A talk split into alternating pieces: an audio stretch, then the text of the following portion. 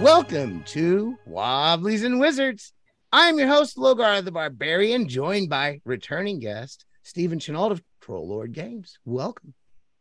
Uh, thanks for having me. Love being on. It's it's great to have you on here again. And I wanted to talk about something a little bit. You've you've written quite a few adventures, and you've you have a GM style and an adventure style that I think is. I've played at least one of your games, and I was curious to get some perhaps uh, suggestions on writing and running games, and maybe some insight from you on that kind of thing. Our listeners might be able to perhaps take. Perhaps you have some uh, advice for them, or me that that sounds wonderful. Hopefully, I can help a little bit. well, your your lore, like you have, is it called the Andanoth? Is that what it was called?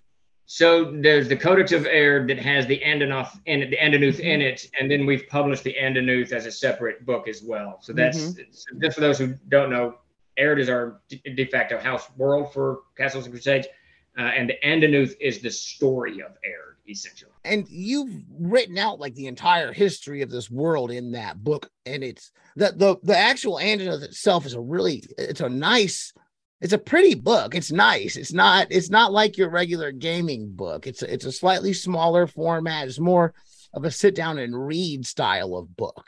Yeah, we did that one as uh, you can. It's in the Codex of Aihrde, but it's also in a book just called the Andanuth, and it's I think it's 220 pages. It's a novel. I mean, it's essentially a novel that takes you from the world's, uh, you know, the, the first thought, the first inception that the Allfather had, uh, all the way up until the playable point where you you as a player jump into the world and start, you know, causing mayhem. So when you're sitting down, when you were sitting down to write all that history, was this coming from somewhere that you had already run some of this? Was it? I'm curious to where a lot of this came from and and uh, how how how did you approach that? it's kind of from three different directions that uh, the, the world of Aihrde came together. The first one, I'm a heavy reader of science fiction and fantasy, and I'm an absolutely huge fan of the Silmarillion. Uh, so that's always been kind of rolling. And I'm, for those of you who don't know, I, I was working on my PhD in history, so I've got this huge background in history. So uh, all of that kind of in, in column A. But when uh, we, I started running the crew that I'm still running now back in like 1984, I think, uh, and we began running games in Greyhawk. Uh, we ran these games forever and a day. When the Gulf War broke out, I joined the Army, and this was the first Gulf War. We didn't know how anything was going to play out. Uh, didn't know if I was coming home or any of that stuff. So we, we kind of ended the game, just just you know, in case. Yeah. Uh, well, I ended up being stationed in Hawaii. The war ended very very quickly. The first Gulf War ended very quickly, and I ended up in Hawaii. Uh, and as a combat signaler, I didn't have a lot to do. You know, that's kind of a forward unit. Yeah. not much to do. So I ended up sitting around in my office and I wrote this novel. Um, I honestly can't remember the name of it off the top of my head.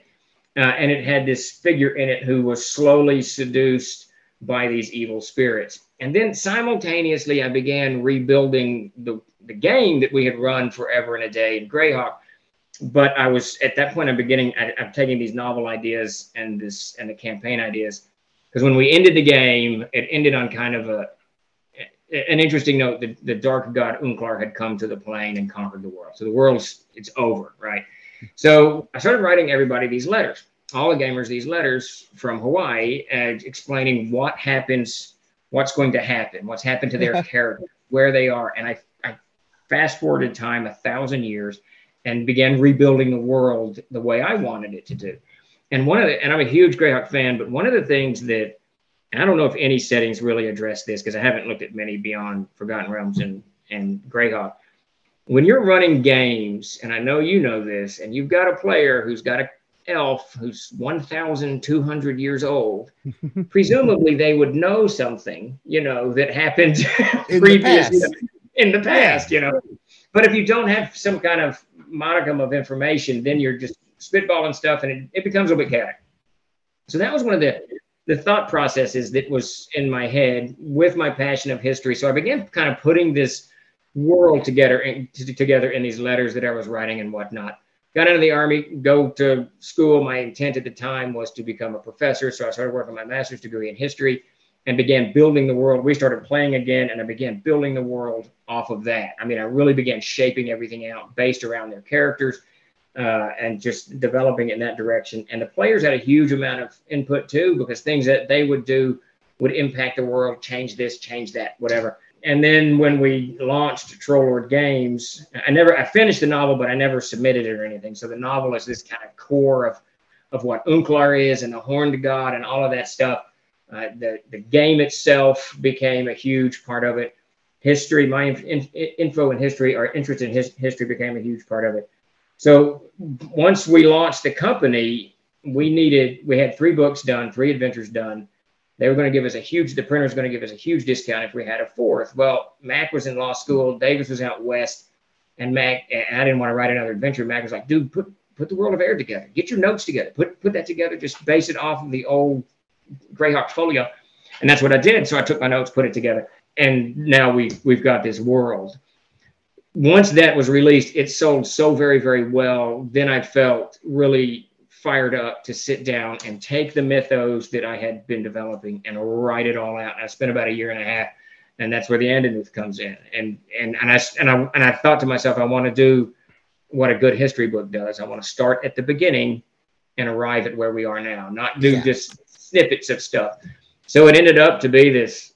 It's 150,000 word story of the world of Aihrde. And it, if you have an elf that's 1200 years old, you know where he was born and what was going on.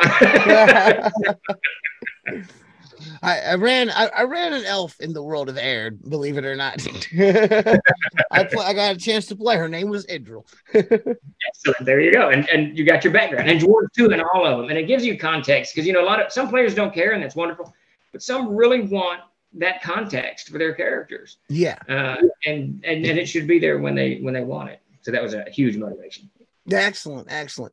So uh, now uh, I'm I'm curious: is there a chance we'll ever see that novel maybe cleaned up, reworked, and released? Yes. So that actually, the Codex of Aihrde is about to be sold out. Uh, mm-hmm. It's it's it's becoming an ever growing concern of mine because it's a huge staple in the in the mailroom in the in the in the TLG stables. It's a huge part of it. But um, so we're gonna we're gonna re-release the Codex of Aihrde as is. Mm-hmm. That has been determined in the multiple product meetings, but we're also going to release the Andanuth as a novel in novel format again, cleaned up the whole nine yards, uh, and because it's going to tie into I'm doing fiction now for Aihrde, mm-hmm. and it'll it won't tie into the fiction, but it'll be part of that background if you want more Aihrde, you know, reading the fiction. So yeah, and we're going to do. No one in the crew agrees with me, but I'm, we're going to do it anyways. we're going to do the trail, the trail guide to Aihrde, which will be a soft cover book, probably 70, 80, 90 pages. It gives people a very quick introduction oh. to the world of Aihrde because the Andanuth, if you pick that Andanuth up first, if you pick the Codex of Aihrde up first, it can be a little bit it's a lot. daunting. It's a lot. It's a lot. it's, a lot of, it's a lot of lore and info. It is a lot of info, a lot, uh, uh real quick yes, yes. Page one. so yeah. Hey, a little bit like reading the Bible. It, uh, it, it, seriously is. It's the Silmarillion. It is. It's it gets you all. And one of the things we are going to do in the third third printing of the Codex of Aihrde is I'm going to take the Andanuth and put it in the back of the book. So when you open the book up, it'll just be the setting beginning here. you know, a little bit easier to swallow. But the trail the trail guide, I want to have just quick info so that people can dive into it really, really fast. Without it, because some people don't care about the lore, and that's wonderful too.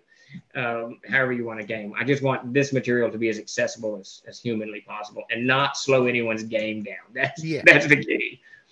Excellent. So I've got a question um, I'm curious if you could give any good um, advice on running games and maybe tell a bit about how you approach running your games. And because uh, you tend to have a slightly more narrative focus in a lot of the stuff you write and do that I've noticed.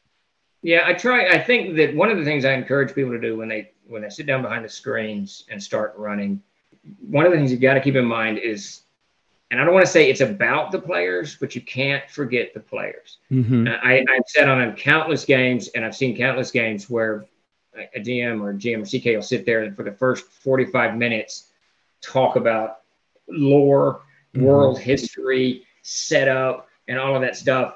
And you really don't want to do that. What I try to do when I start a game is I try to do a two or three minute quick introduction I don't worry about any background. I don't worry about any epic themes. I don't worry about anything like that. It's all in my head, Yeah. But I don't worry about any of it. I just, you know, okay, you're you're at that small roadside, you know, tavern, whatever you want it is, trading post, and you guys are purchasing this, and I'll do a quick description of the terrain around. I try not to spend more than two or three minutes, uh, but I use things that I try to do in those two or three minutes is bring in smell and and sight and hearing, and try to do something that's people can relate to. Like right now, I've got rain falling.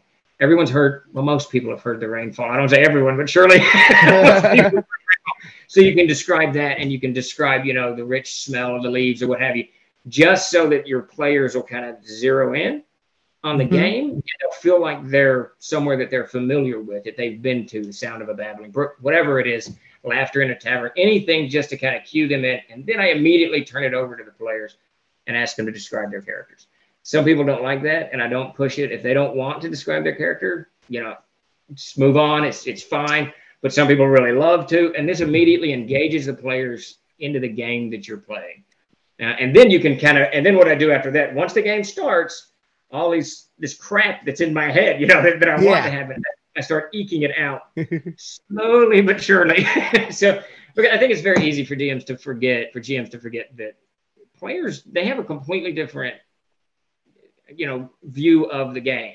They have to stay alive. You've got all these cool things going on, but the primary thing is they have to survive the orc battle before you know, they can enjoy the epic thing. So yeah, I try to I, I try to do that. I try to tone that down a little bit and eke it out slowly over time. Yeah, I've got all these grandiose ideas and excited, like epic stuff in my mind when I'm GMing. But the way that it happens has got to, uh, and when I run it's got to slowly trickle out, and it can't just I want the characters to be interested. So I'm going to kind of follow their, throw out some seeds and follow what they follow and reveal that way so that when it comes out, it's not like, hey, and guess what? And they don't care, but they're actively seeking it at that point. Is kind of what I'm yeah, trying to trying to bait the hook. exactly. Well, that's brilliant. I mean, that's really, that's a great way to do it because, and as you know, the other side is that if you give them all this info up front, they won't start doing weird stuff and it's and that info is going to become irrelevant or not usable anymore. Yeah. But if you haven't deployed it all yet, and they do something weird or odd, or they go down the left quarter when they should have gone down the right, you can kind of maneuver your information. yeah, know, so exactly.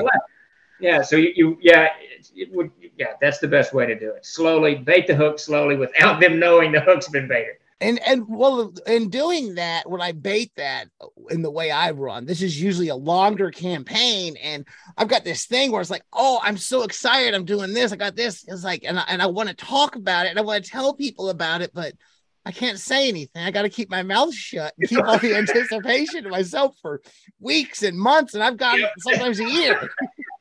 That's the hard part. And it gets worse then too if you and this is where I fall. And here's another piece of advice: make notes because I don't make detailed notes enough. And then six months later, I'm going, wait a minute, wait a minute, I was going to do something here. Even when I do take notes, I don't think they're as in depth as I need them to be. Sometimes no. I'm more focused on what's going on at the table than the note taking. Yeah, me too. My I can't write my legibility. It just I can't read half of what I read. I'm like, well, I don't know what this says. oh, I know all about that. it's very frustrating. yeah, I, I, have terrible penmanship. oh, mine's horrible. It's horrible. Absolutely horrible. Now I'm gonna touch on one more thing because we're gonna be coming up close on time here soon. But when it comes to descriptions and, and, and things along those lines, y'all have do you still have that imprint that there's a thesaurus in a dictionary yeah. that you all have specifically for writing fantasy adventures and things like that. Yes, the storyteller's thesaurus and the storyteller's dictionary is absolutely chock full of information. Uh, and when you're writing stuff, um, and, th- and here's another, I use this example all the time. When you're writing, try to be specific. Uh, and even when you're describing a table, uh, describing a table, whether you're writing or describing whatever it is you're doing, try to use specific things that people can can latch onto, like a, a live oak tree. Mm-hmm. So a live oak tree is this type of breed. I don't, I don't, I'm not a tree guy. I don't really know what it is. but when you say live oak tree, it makes people think of a tree immediately and experiences they've had, and they can kind of zero in it. But if you just say tree, you know, it's just a generic term in you know our vocabulary, and that's what the dictionary and the thesaurus are really designed to do to kind of help flood your language a little bit with those just key words to make people zero in on what you're talking about. I mean, it's like if you say tank, people just think tank. But if you say an Abrams tank, they think, oh, wait a minute, an American tank, Abrams, whatever. It just helps them kind of focus in on, you know, sword or broadsword. Uh, and that's what those two books are specifically designed to do. Excellent. Strongly yeah. recommend. They're good books. I I recommend them. I've used them a lot in the past. Uh, I, definitely pull them out. I don't think. Yeah, they are. They're actually. I, I thought I had put them with my uh, writing books, but they're actually with my Troll Lord books over there, and the regular game books. well, the thing about a thesaurus, I think it's one of the the the tools that both we as GMs and as writers forget it, it, we need multiple words for the same thing. You, the dungeon is dark. We got it. But you need more language. So you're not just saying the dark corridor, the dark room. You know, it gets after a while, the reader or the players, they're not hearing it anymore. It's the same language over and over again. So you kind of got thesaurus a crazy important book. Yeah, the word I need to start finding some alternatives for is change and changing and getting away from is mildew.